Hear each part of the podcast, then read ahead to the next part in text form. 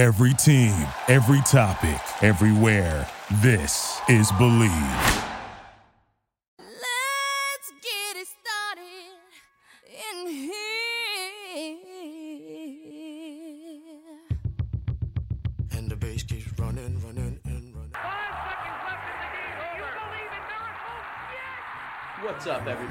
Episode 42 is coming right at you here at the opening line. We are brought to you by the Believe Podcast Network. We've got a lot to unload this week, so here we go. Enjoy the show.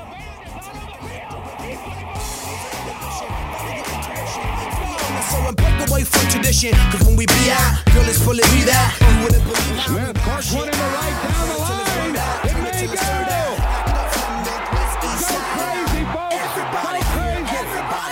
get into it. Pass comes into Jordan. Here's Michael at the foul line. A shot on Ehlo. Good. Let's get it started. Ha. Let's get it started in here. Let's get it started. Ha. Let's get it started. What's up? What's up, everybody? Welcome to the opening line. We are back better than ever. It is Wits and Roz. You had the Roz show last week, uh, recorded a little bit late, and then also posted it a little bit late. So hopefully you got our picks in just in time for the college slate. Uh, Wits, we, Not we my Not your picks. Yeah, you did not. Although your football, your NFL ones weren't bad. So hopefully they used yours. I did put a lot of units out there, so I didn't lose too terribly. But Wiz, I feel like we, we are always rushing when we get here. We me and you have such a time crunch. It's 9:30 your time. It's 7:30 my time. Right after work. It's just the trials and tribulations of working in entertainment in LA. And I just thought we we break it down for a second. I'd just be like, hey, Wits. How you doing today? How's life been? I mean, you're cruising in fantasy football. You're a financial advisor. You've got tons of clients. You're still growing that network. And again, if you need a financial advisor, Xander Horowitz in uh, Deerfield, Illinois. And which just what's going on? Because I've got a couple things I want to bring up that has happened in the universe. Yeah, a lot of stuff's going on, Roz. I'm sorry I had to miss the show last week, but I was uh, taking a deep dive into Game Seven of the World Which World we're going to Series. get into, by the way. Yeah, so I could come back and report uh, to everybody here, give my thoughts on it. Um, but I couldn't pass it up. Only happens maybe once a year, so apologize for missing the show. But I'm glad to be back. Uh, and yeah, it's almost my bedtime, but got to make some room for uh, the opening line. So glad to be here. Right. And Wits, honestly, last weekend for me was very tamed. November 1st struck last weekend, but that didn't stop the Halloween goers. And me and you, we like to fix problems. We're going to work on one at the end of the show when we talk about the college football playoffs. I'm working on one right now. I don't think Halloween should ever extend into November. And I know it was an awkward time. Halloween was on a Thursday this year, but I partied it up, had a great time the weekend before, and we got all the costume wearing out of the way. Now, I'm wearing a costume for this episode just to prove a point here that it's a little egregious when you go two weekends in a row with Halloween. I think we make a rule here, Wits. I think the instant November hits, Halloween has to stop, die, not exist. You start planning for next year. I think it's got to end. How do you feel about back to back weekends being Halloween weekends? Uh, I feel fine about it. I completely disagree with you. Um, I dressed up twice, had a great time, and I Disagree just- with me. Jesus Christ! I disagree with. I mean, you know, the fact that it was on a Thursday and then a lot of people do their parties that weekend after, I'm completely fine with it. I don't see what you're all hot and bothered about. I'm pretty hot and bothered. I, Um, wear, I wear the same costume every year from now on. I mean, I got a Bugs Bunny onesie, and I don't I don't feel the need to have to wear it four times. Maybe maybe twice. Three's stretching it. Let me be very honest with you. I'm well, I have, I, I have an honest opinion about uh, Halloween and trick or treating. I don't go anymore, but I think we should change it to just a permanent Saturday. I mean, no reason for the no reason for the kids to be out late at night when it's dark out. Why don't we just change it? like change Martin it? Luther King Jr. Day, always on a Monday. Yeah, Just change it from two to five on a Saturday. Much safer. More people are home. I think it's just would be better. That's a complete side opinion. Nothing to do with sports or the show or just Halloween parties. But Hey, we get the- to have our opinions. We're not just sports jockeys, you know? It's like a Playboy model. They're not just there to look at. They also probably have opinions and interests, and we have ours of our own. Also, Yeah. quick note off the Halloween train. You you Spotify guy, right? I know you Yep. like your music. I am a Spotify guy. So yeah. I got the uh, the click and switch on me. So like they they come at you with like, "Yo, Ethan, check out this radio that we built for you," and it's like, okay, I see you. Throw no guidance by Chris Brown. We're not endorsing Chris Brown, but you know he's got some hits. They throw that one on, and then when you're driving, it's hard to be handheld. I got stuck with a terrible playlist all the way home here, Wits, to record this show. Does that happen to you? And do you think Spotify should check themselves? Before they can tell me who I am, they need to check themselves first. No, I disagree with you Wow, again. Uh, Jesus. I don't Like listen to this. Listen to the Spotify radios. I'm more of a, you know, Shazam three songs, listen to those on repeat for a couple of weeks, and then I find a few more. So I, I kind of always know what my playlist is going to look like. Um, not a lot of variety, but a lot of stuff that I like. So, um, yeah, I don't really do the Spotify radio thing. Number one song you've got going right now. Like, what's a Wits song? Fragile by Kendrick Lamar and uh, Tech N9ne was very big in your life for a while. But what what are you rocking right now? Uh, that is a great question. I'm gonna pull up my uh, my like songs right now. So, uh, number one, I've got "Ballin" by uh, Mustard and Roddy Ricch. I don't know if that's how he pronounces it, but that's uh, been listening to a lot of that. A lot of the London by uh, Young Thug and J Cole. Um, That is a great track, by the way. Great feature by J Cole there. yeah, so I mean that's kind of what I'm listening to like right listen now. to. Yeah, That's what I that's what I'm trying to be listening to, but they threw me on some loop with some people I've never heard of and speak minimal English at that. All right, Wits, we're a sports show. Let's get back into it. We've got a lot going on. Major League Baseball has concluded. The Washington Nationals have upended the Houston Astros. The NL will be taking the crown, which they haven't done in the last couple of years. The Nationals. Stephen Strasburg, interest winning the uh, World Series MVP, has declined his contract, so he will be a free agent.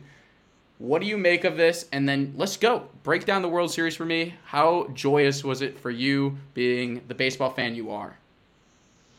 Um, it was awesome, Roz, and I don't really want to talk about the Strasburg contract thing. Uh, he should try to get as much money as he possibly can because he showed everybody that he is absolute dynamite in the playoffs. And when it all comes down to it, you can be as great of a regular season pitcher as you want, but the guys who really come through in the playoffs, guys like Stephen Strasburg, are one of the main reasons that the Washington Nationals come away with that World Series victory. I mean, I know the knock on Clayton Kershaw is that he never really comes through in playoffs, and I think that's kind of reflected in the Los Angeles Dodgers really never being able to make that breakthrough to win the World Series. But the Washington Nationals, I mean, starting off at 19 and 31, looking like it was going to be another lost season uh, in DC, you know, they rallied from deficits in five elimination games, and I remember you know, a few weeks ago, it started off against the Brewers and Josh Hader. They were down three to one in the eighth inning, came back and won that game and won the World Series against a 107 win team that had Justin Verlander, Verlander, Zack Greinke, and Gerrit Cole, who had been probably the hottest pitcher in baseball um, that we've seen in a long time. So all the pieces aligned. You had Anthony Rendon, uh, probably one of the most clutch postseasons that you'll ever see from a guy. I think you know after the seventh inning or later in a tie game or when they were down, I think he was like seven for eight with three homers and three doubles. Um, so it was unbelievable. Everybody really came together, and the Nationals, you know, they've been that team for so long that they couldn't get out of the first round. They couldn't win the playoff series. They had the big name guy in Bryce Harper, and they couldn't get it done. And it's funny, that the year that he leaves, they actually come around and win the whole thing. And it was just as a sports fan, I'm not a Nationals fan, but it was really cool to see. It was an awesome story, and definitely worth it to see that game seven because they were down, uh, got to Zack Greinke a little bit, and then Will Harris comes in and, and gives it up, and Gerrit Cole. We're kind of left with that question. Um, but after the game, AJ Hinch he said I wasn't going to bring him into a non-clean inning, and you know he stuck to his strategy. Unfortunately, it didn't work out, but yeah, Roz, this was a great season. I thought it was great for baseball that the Nats took home the title and just a, a few key plays in that World Series that really decided things. And Nationals come out on top in seven games and we move on. But it was awesome. It was a great year for baseball.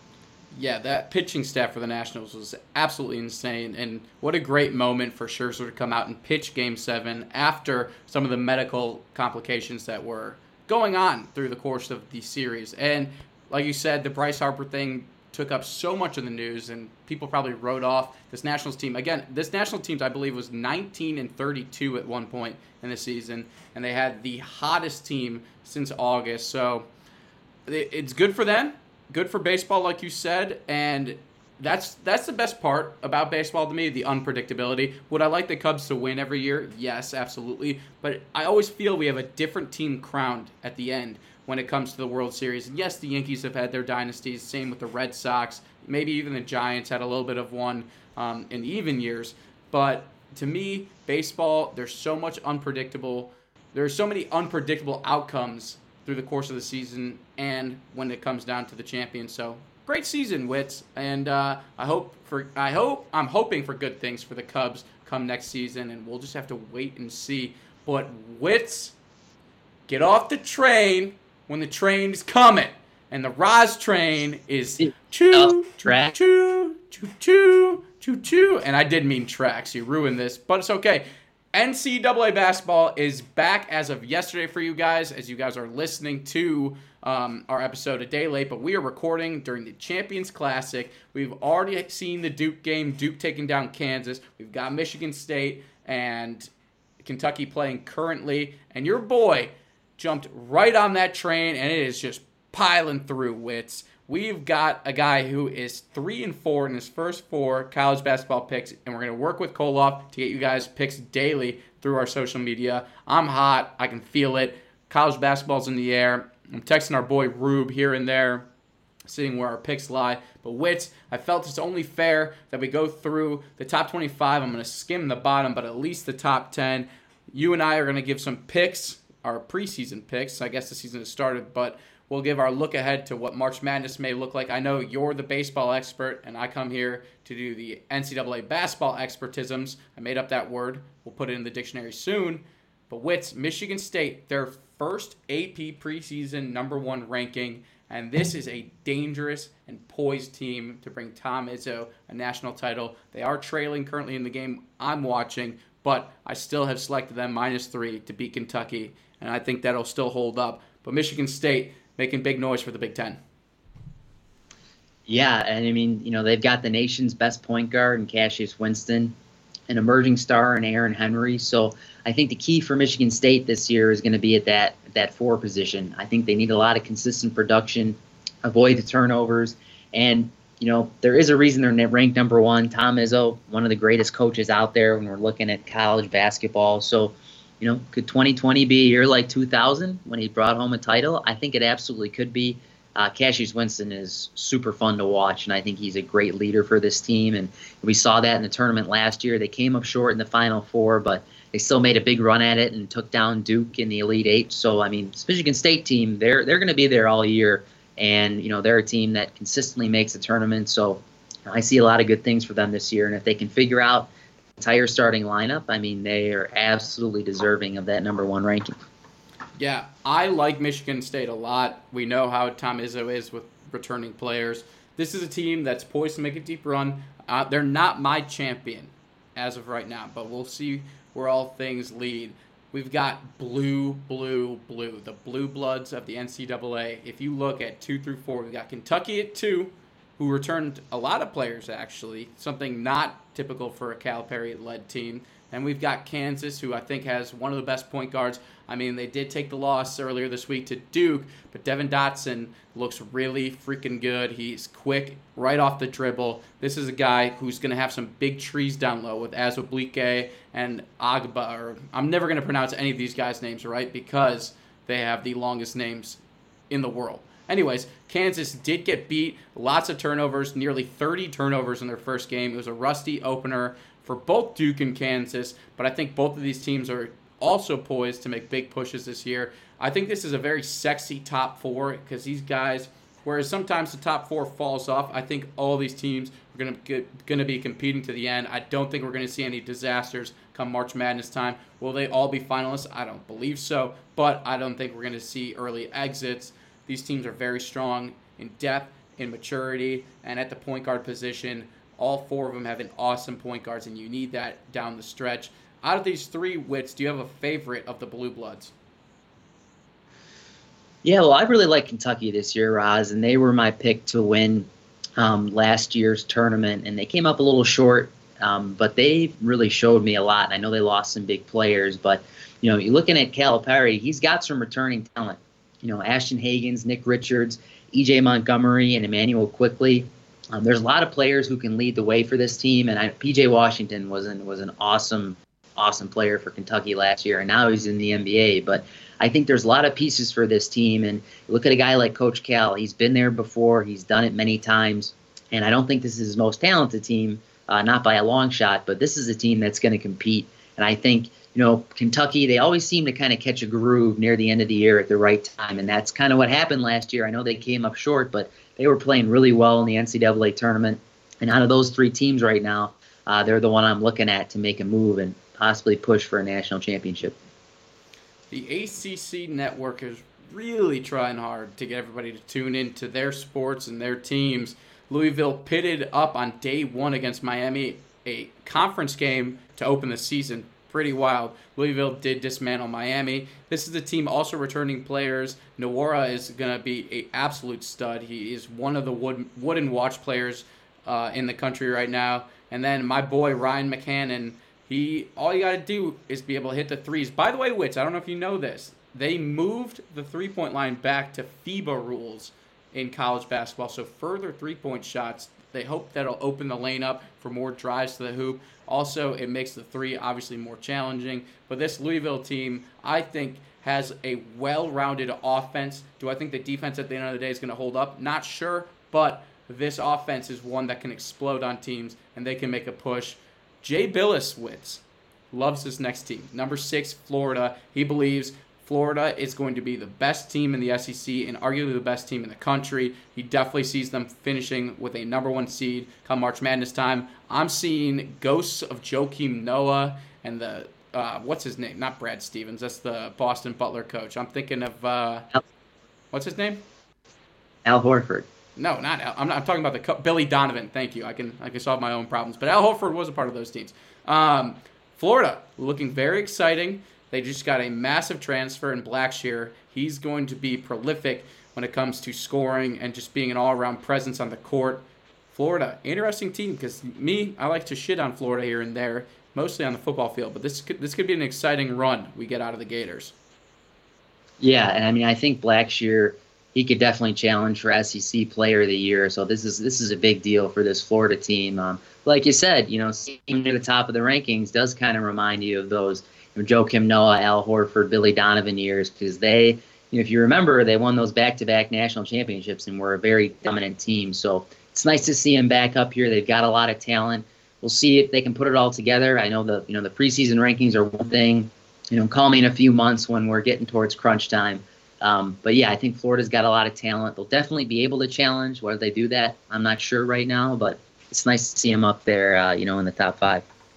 I completely agree. We've got Maryland at seven, also returning a lot of players. Um, Aaron Wiggins, who I think is going to be an absolute star, a guy that needs to be watched for Player of the Year. then you got Gonzaga. You know what they have to offer. Mark Few and that team always competing. This is the lowest they've been in the last two seasons in the AP preseason poll. North Carolina at nine, Villanova at ten, Virginia at eleven. North Carolina, interesting to me. Again, they're reloading as well. They do have some returning players, but North Carolina always the of consistency. They will continue to compete at a top ten level. Is it ever good enough though? I don't know if they ever they most recently have not had a star player to push them over the edge. And I know one guy doesn't make a team, especially in college basketball, but these guys constantly get beaten down the stretch in the season. And I think it's going to be a similar case here. I don't think they have enough tools or talent to get past the top dogs this season, and they are an early candidate for me to be knocked off early when it comes to tournament time. Which I'm curious about your take on North Carolina and seven through nine, but I definitely would love to talk about Villanova, Virginia, and I believe they're both going to regress in insane fashion. Yeah, I mean North Carolina. I'm not really sure what to think of them right now. I want to see them play, you know, at least for a month and, and see what they're really working with. Because I mean, all the preseason rankings and the players and the transfers, it's hard for me to kind of get a grip on what we're talking about right now. And obviously, anything can happen in the tournament. But you're looking at, at UNC right now. They've got the two grad transfers and Justin Pierce and Christian Keeling. And I think they've got arguably the best high school player in last year's class and Cole Anthony. Um, you know, I don't think he's going to make people forget about Coby White, obviously, but you know, I think this is going to be a really big piece for this Roy Williams team. In North Carolina, they're a team for me, kind of like Michigan State. If they get to the dance, I'm always looking out for a team like that who's had a lot of postseason success and is able to make a run at any time because they, they're usually not have the most talented team, but they've always got enough juice to keep going. So I'm going to see how North Carolina plays and how they gel together, but I think they're going to be another solid team. And then when it comes to tournament time, we'll see uh, how the ACC tournament shapes up, and, and then I'll make my decision on how far I think they're going to go.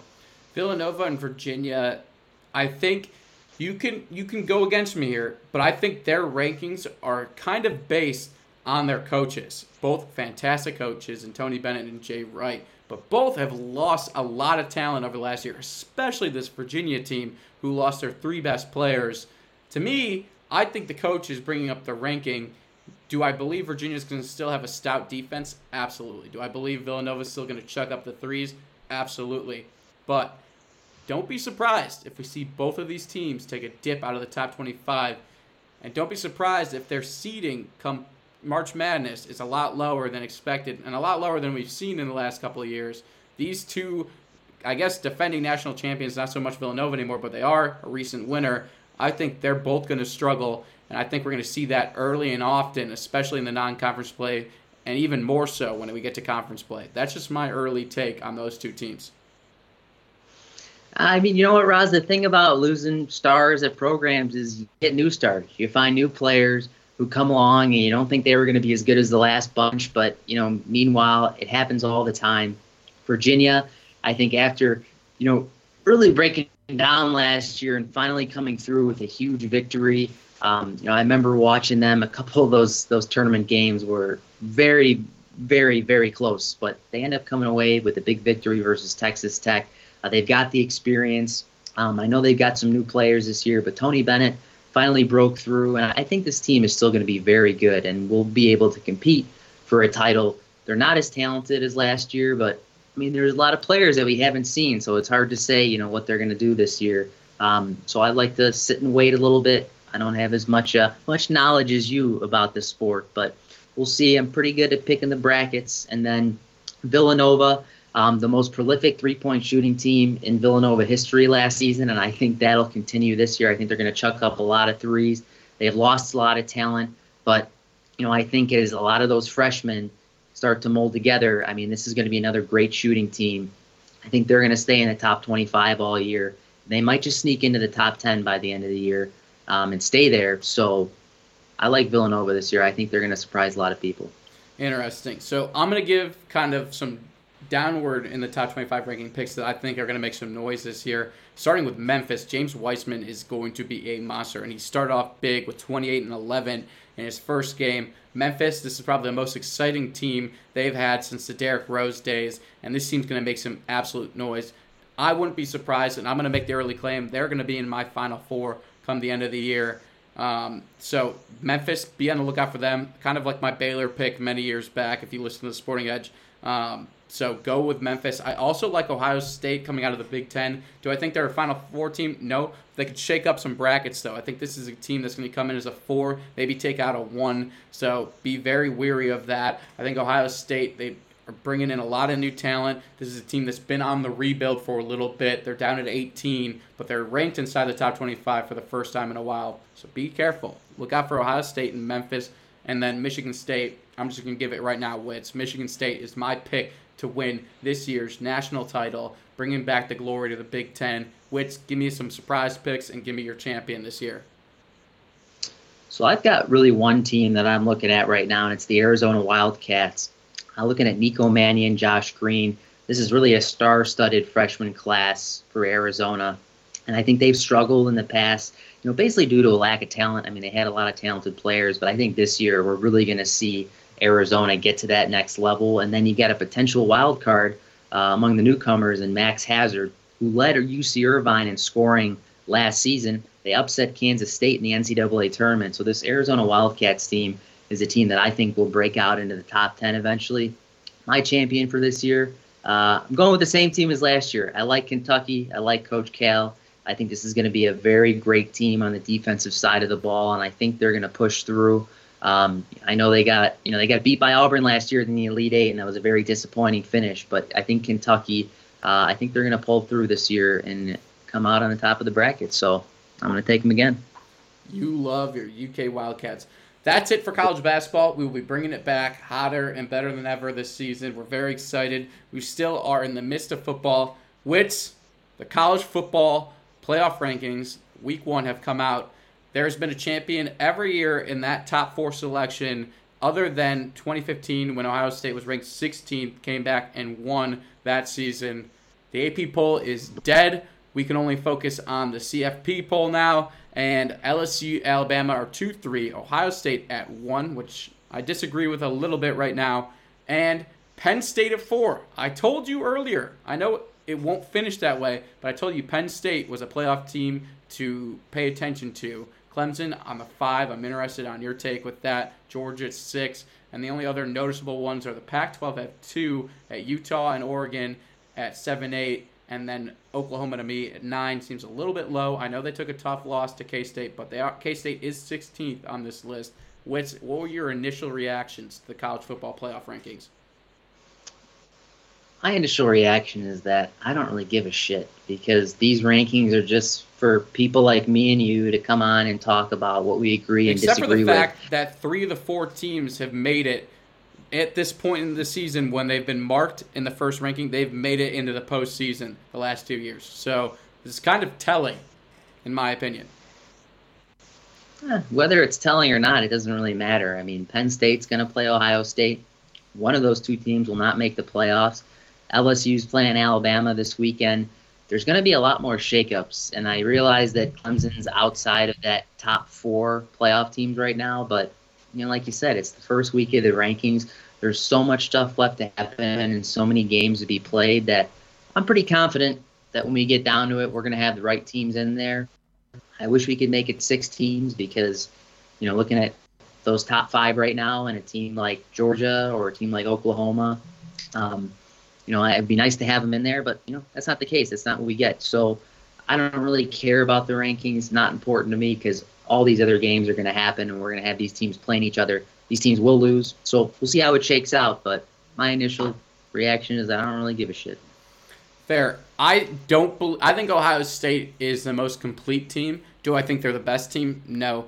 Because of their statistics and who they've played, it makes them shiny, looks good. But I think LSU, if you look at who they've beaten this season, they've gone on the road and won some big games as well. I think they deserve to be number one. Bama, I can make the argument that they could be the five, and Clemson should be in over them. Clemson played a ranked Texas A&M. Alabama, their best matchup was not a ranked Texas A&M. They have not played really anybody. They got Duke in their non-conference schedule. Uh, Bama to me seems as weak as they've looked over the last six years. And I know how you feel about Saban and Belichick.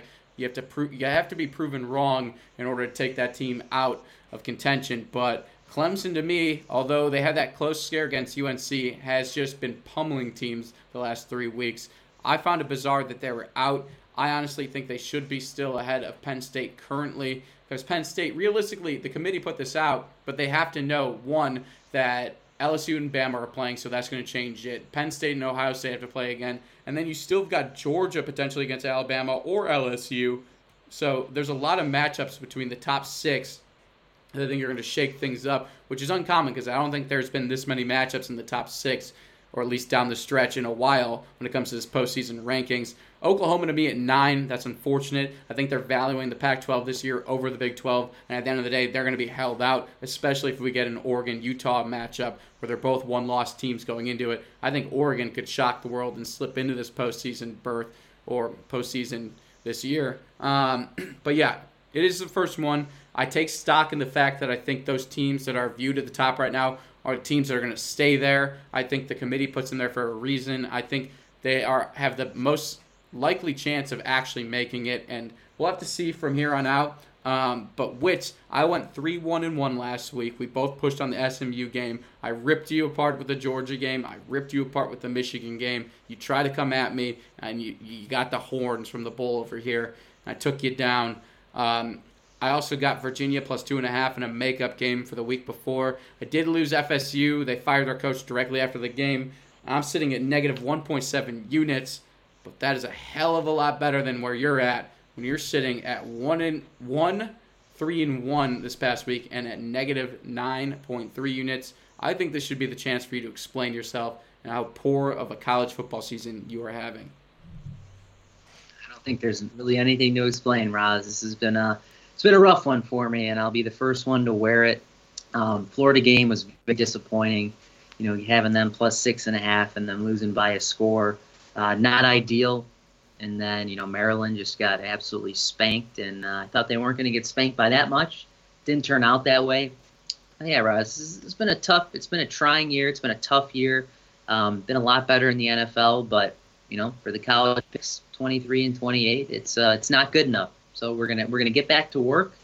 We're gonna try to right the ship this week and try to get back to to even on the units. So I think we dive you right in here. so Ross. petty. Oh my god! I just looked at your picks. Tell me you honestly feel Bama with a questionable Tua is your you would ne- if I were picking Alabama this week, you would be picking LSU. I think you purposely go against me in these SEC games. Not true at all. I just think I just think Alabama is a better team, and I think LSU has a great squad this year. But I think there's going to be a certain time where they just don't show up like they have been every week, and I think it's going to be this week against probably the toughest team in the nation. So it has really nothing to do with you taking LSU. I just think Alabama has a better team, and I think the fact that they're at home this week, uh, this is going to be a really tough game for Joe Burrow and LSU. And I, I think Alabama's going to win by a couple scores, and I don't think this game is going to be particularly that close. Why I like Bama this week. I think Bama is lacking in the talent we're used to seeing. I don't think they've seen a quarterback, especially at LSU, like Burrows. I think this game's going to be close. Do I think Alabama can win? Yes, but I do not think they're taking it by more than a touchdown. Hence the plus six and a half here. LSU has been absolutely freakish when it comes to the offensive side of the ball. They are missing a couple of defensive players, but they easily shift in a couple of other guys that Ed Orgeron is very confident in. I think Yeah, just take out their best defensive player. They just shift in another guy. I don't think that's how it works, but we'll, the we'll other guy was taking more snaps than him anyways. So I'm not too concerned.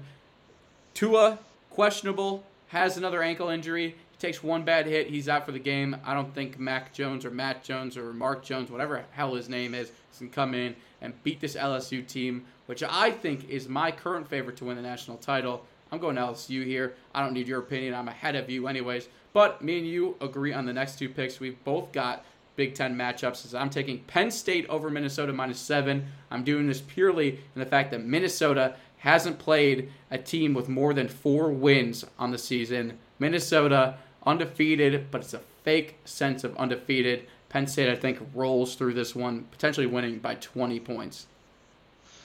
Man, I'm going to have to disagree with you here. I do like Penn State minus the seven, but I mean, looking at Minnesota this year, they've been playing some really good football, and you know you can't control who's on your schedule, and it's not like they get to do that. And Minnesota, I mean, they beat a very, I think, a very challenging, I wouldn't say good, but a challenging Purdue team at Purdue. They spanked Nebraska at home. Um, they spanked Maryland and Rutgers. So I mean, they're beating teams these weaker teams by a lot, which is what they should be doing. And they've been playing some great football this year. But I think Penn State is the toughest opponent by far that they've played. I think they're going to give them a good game, but I'm seeing in between 10 to 13 points here. That's what my numbers are telling me. I think this will be an interesting matchup, but I don't think Minnesota is ready to take that jump yet. But, you know, they've got Iowa the next week, and on their side of the Big Ten right now, they have a two game lead over anybody else. So we could see Minnesota, even if they lose this week, with the chance to win the Big Ten a few weeks from now because, you know, Penn State and Ohio State are on the same side of the division. So Minnesota, you know, even with a loss this week, could still challenge for the Big Ten title. And with all that being said, I'm taking Penn State minus seven, but I think this will be a pretty good game. Uh, we'll see how it goes. I'm feeling Penn State. Then we got Iowa, Wisconsin, the last of the ranked matchups.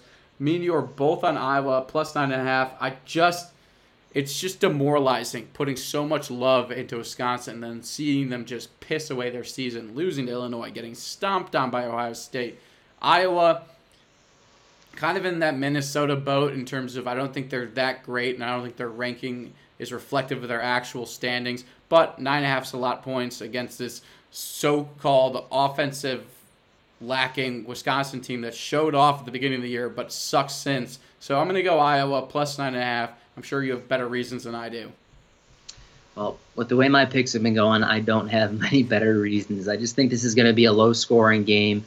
And I think the nine and a half points is, is too much for me to lay with this Wisconsin team that has had a rough last few weeks. So as, as much as I don't really like Iowa, I think they can keep it close enough and actually have a chance to win this game straight up. So I like Iowa. My last two picks to round it off. Let's go with the Fighting Illini, Ross. They've been on an absolute roll lately, so I'm going to take them plus 15, and then I'm also going to take Iowa State plus 14. So a couple big dogs. Maybe you get a little frisky, do a little two-team straight up money line parlay, win yourself some big dollars. But those are my uh, those are my picks this week. There, my picks are going to round off. I've got Oklahoma minus 14 beating your uh, Iowa State, and then I've got Baylor minus two on the road in a absolute trap game. But I think Baylor is better than most people expect or consider. So I'm going Baylor minus two. I think they win this game by double digits. I'm not concerned. If not, it is going to be a trap. I'm going to be disappointed with my selections. Wits, football season is moving through and through, and we're getting closer to the college college football playoffs. We're getting closer to the NFL playoffs. All these things are good and fun. We obviously miss football when it's gone, but we still got the heart of the season going through right now. We need all these big wins, all these big matchups. They're coming to our doorstep. I'm super excited. But with, let's jump into the NFL. It was a rough week to be alive last week if you were a Packers fan. Um, we bounced back though because we're the best team in the NFC, and we had some guys who had never been to LA before and kind of partied the night before when they shouldn't have. We have a young team, so it's understandable. We'll correct the wrongs. We'll get better. It was a tough loss. I am 0 2 when betting the Packers on the sporting or on the opening line. I'm going for a third time this week. But Wits, let's recap your week. You went three and two. You caught up. Me and you are both one or we're both positive 1.8 units, and we're both 24 and 21 on the year. That is 53% of our picks, which is what I was calling the glory percentage when we were texting earlier today. How are you feeling about the NFL after week nine? Feeling pretty good about it, Roz. We are uh, we're over halfway done, and it's very sad to say, but I think that's what you know. Part of what makes football so great is it just it seems like kind of a short season because you only get it once a week on the big day on Sunday, um, and that's what you love about it. I mean, it comes, it goes. You don't know what happened, but you had a good time, and I was pretty happy with the picks this week. Um, two losses, Jacksonville mean, they got absolutely spanked. So I wasn't, you know, wasn't super upset about that. I, was pretty angry about that Detroit Lions game because Matt Patricia, they just they can't seem to put it together for four quarters, and they give up two touchdowns in the fourth to the Raiders. Had no business losing that game, and the Lions find themselves at three, four, and one. I really think they should be you know, something like six and two right now, but they just can't seem to finish it off. And you said rough week for the Packers, rough week for the NFC North. It was atrocious. Looking at what happened to the Vikings, blowing that game to the Chiefs, and then, I mean, the Bears, they are officially the Jacksonville Jaguars of yesteryear because uh, Trubisky is looking more and more like Blake Bortles, and this entire Bears team is just falling apart when it seemed like we were going to make a run maybe at the Super Bowl. So disappointing uh, as a Bears fan, as an NFC North, I guess, duo, if you want to call us, with the Bears and Packers. Um, but Roz, a couple teams that actually doing pretty pretty well right now. The Steelers, after a one and three start, Roz, they're now four and four. Big win against Indianapolis on Sunday. Um, you know, Jacoby Brissett went down, and this was a very tight game all the way to the end. But Roz, do the Steelers have any shot here to take an AFC wildcard position. I don't know if they're going to win the division over Baltimore, but you know, could Mason Rudolph lead this team to a playoff berth? I'm not convinced. He looks very uncomfortable in the pocket, especially when he's playing good, formidable defenses. And I think this Ravens team, although we saw them get slapped around by the Browns, which I think was one of those fake games since the NFL, things happen week to week. Uh, the Ravens look like they're going to be the best team of the AFC coming out until somebody figures out how to take a lead and force Lamar Jackson to put the ball in the air. While he's a good passer, he's not a passer that's going to come from behind and win you games. I think the Ravens hold on. I don't think anybody else in this division is making the postseason.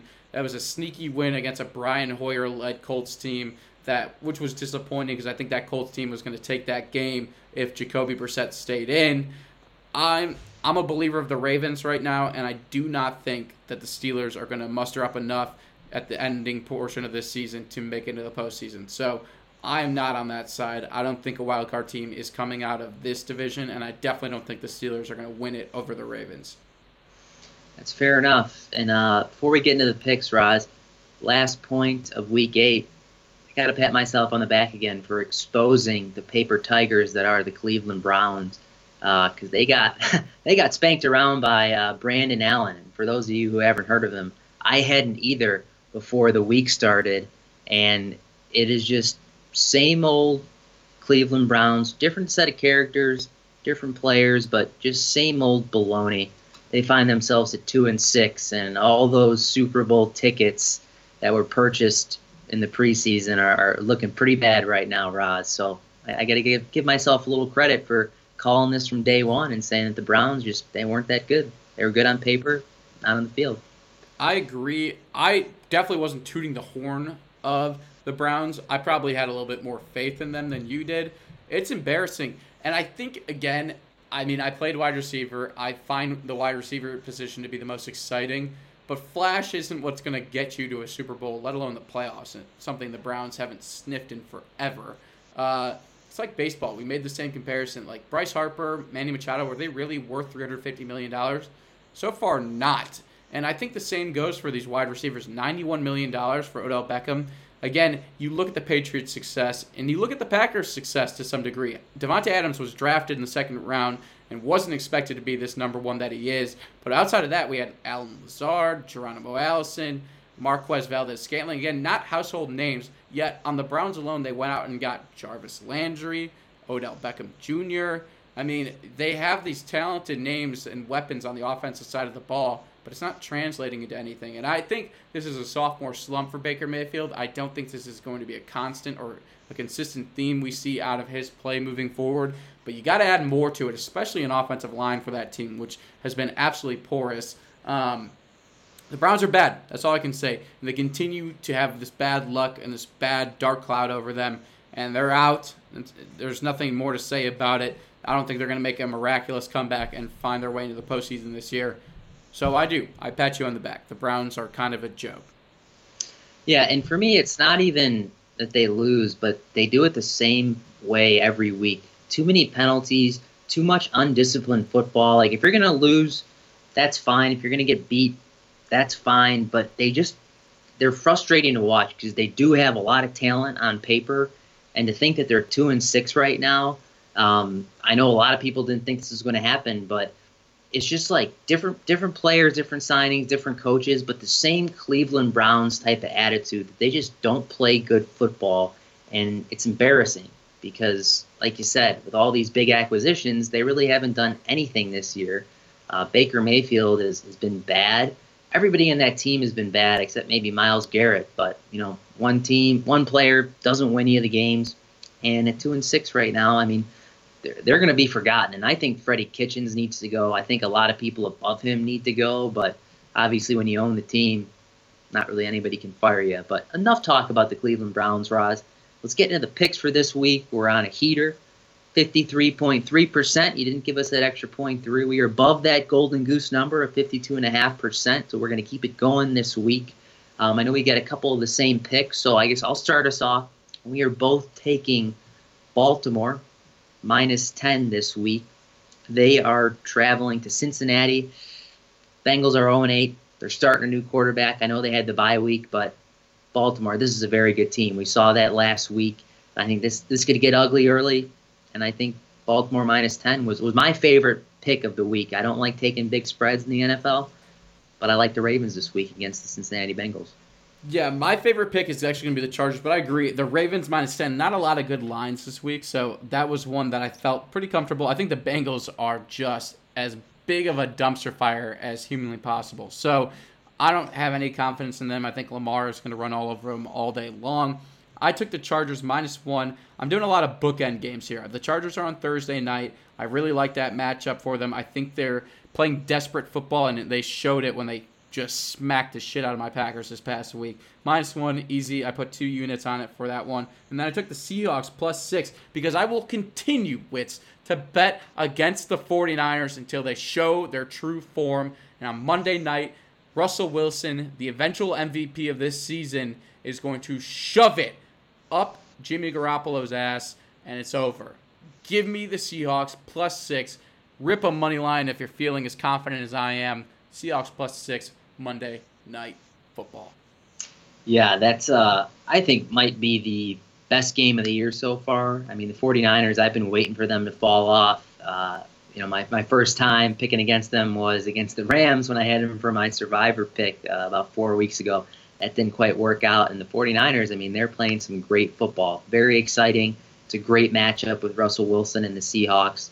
Um, my next pick, I'm going to take the Chiefs minus three and a half. They're traveling to Tennessee. And there's two teams in the NFL that I truly believe you never know what you're going to get. One of those teams is the Tennessee Titans, the other one is the Philadelphia Eagles. Two teams I just don't really like betting on or against because the Titans, I mean, they just win some crazy games and they go out and they play like the Miami Dolphins the next week. And I think this week, uh, while this will be a pretty tight game, I like the Chiefs in this one. I don't really know who's going to be under center, whether it's Matt Moore or Patrick Mahomes. Doesn't factor into my decision. Uh, the Chiefs had a great, great comeback win against the Vikings last week, so I like the minus three and a half. And then I said I didn't like taking big lines, but I'd get two more games that have over that have double digit lines. So let's just get them out of the way right now. Give me the Saints and Drew Brees against division rival Falcons on Sunday. Not much of a rivalry right now, Roz. Saints are seven and one, Falcons are one and seven. Surprising that Dan Quinn still has a job here, but I think this could be the last week of that. Saints win by three touchdowns. And then give me the Colts, minus ten and a half. They are against the Dolphins. Jacoby Brissett, uh, good reports early in the week about the knee. I think he's going to end up being under center for the Colts. And I think they take this one by three touchdowns as well. So I love the Colts this week, no matter who's playing for them. Those are my two big spreads. I'm gonna go with. Uh, well, I've got. Uh, I was gonna. I'm gonna recite a song eventually about Sam Darnold and how pathetic the New York Jets organization is. It's tough when they compete against the Cleveland Browns in terms of who has a more pathetic organization. You lose to the winless Dolphins last week with your starting quarterback intact. By the way, he's back from mono. You're expecting big things, and you lose to the Miami Dolphins. Pretty insane. And I know it's the NFL and any team, but that Dolphins team was destined to go 0 16. Now they will not, and the Jets look like they've propelled themselves into position to have the number one overall pick. A pick I think they should use wits on Tua Tagovailoa, and I'm never going to say they're right, but Sam Darnold will join that famous list of USC quarterbacks that all just stunk it up in the NFL. USC might breed quarterbacks at least to the NFL draft, but once they see the limelight and get onto a professional field, it is all down here. Not enough money from Pete Carroll can get those guys hyped up to play. Um, I'm going Giants minus two and a half. It's basically a home game for them. It's in the Meadowlands. Give me them. I'm also going to take the Packers minus five to break my curse of blowing games for them.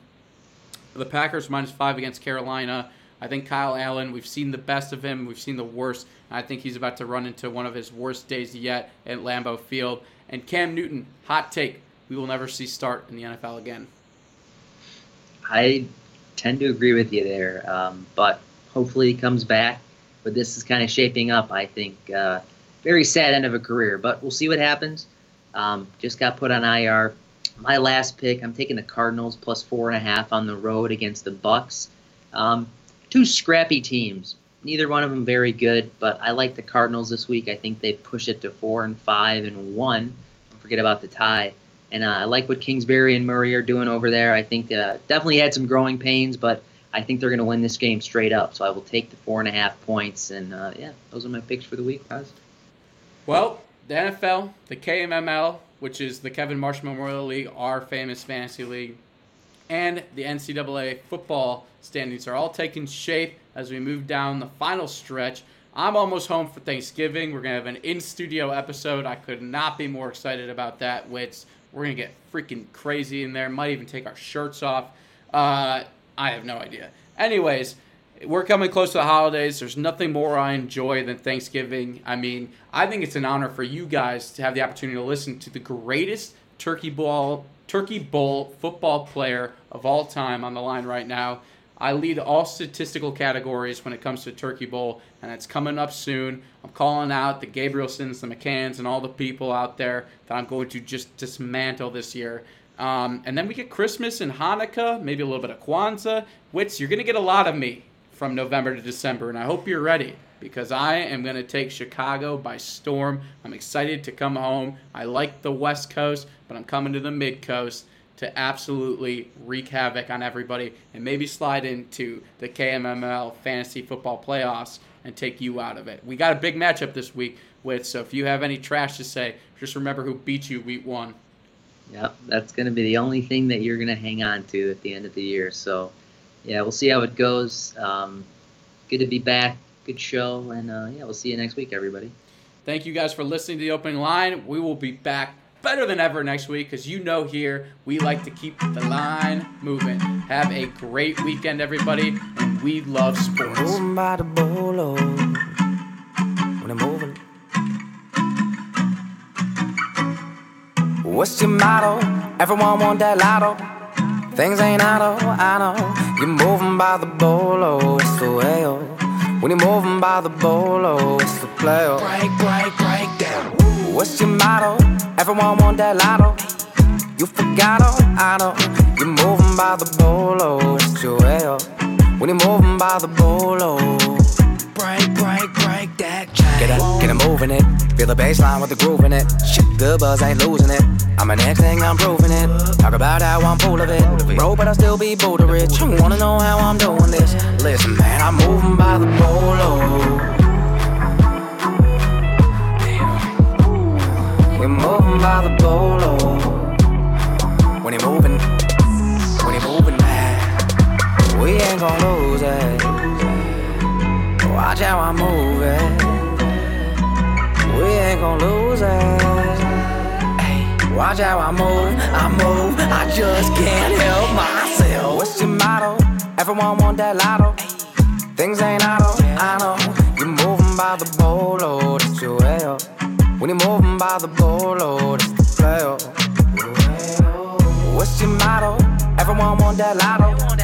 You forgot, oh, I know. You're moving by the bolo. When moving by the bolo. Get them all aboard, move that thing on the harder course, and I'm back with the business in the big road en route to the promised land. Get that involved, ooh, Dragon Ball Z when we stir it up, superpowers, of. I got you now, you feel the buzz like, are you serious? Now you are so curious. I'll you experience. Party on this open ship. Be hanging on my shoulder, cause you know we play.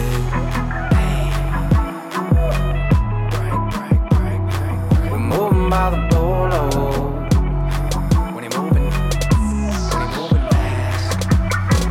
You're you're kidding, kidding tonight. You just gon' let it go. You just gon' let it go. We ain't gon' lose it. Watch how I move it. We ain't gon' lose it. Hey, watch how I move, I move, I just can't help myself. What's your motto? Everyone want that lotto. Things ain't auto, I know. You're moving by the bolo, that's your oh. When you're moving by the bolo, that's the play. oh. What's your motto? Everyone want that lotto. By the bolo. When you're moving by the bolo.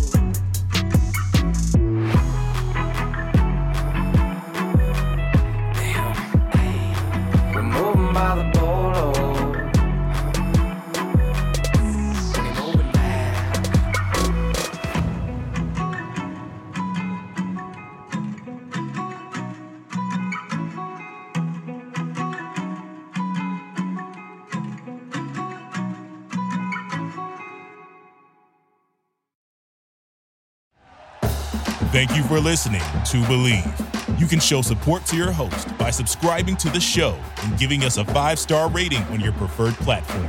Check us out at Bleav.com and search for B L E A V on YouTube.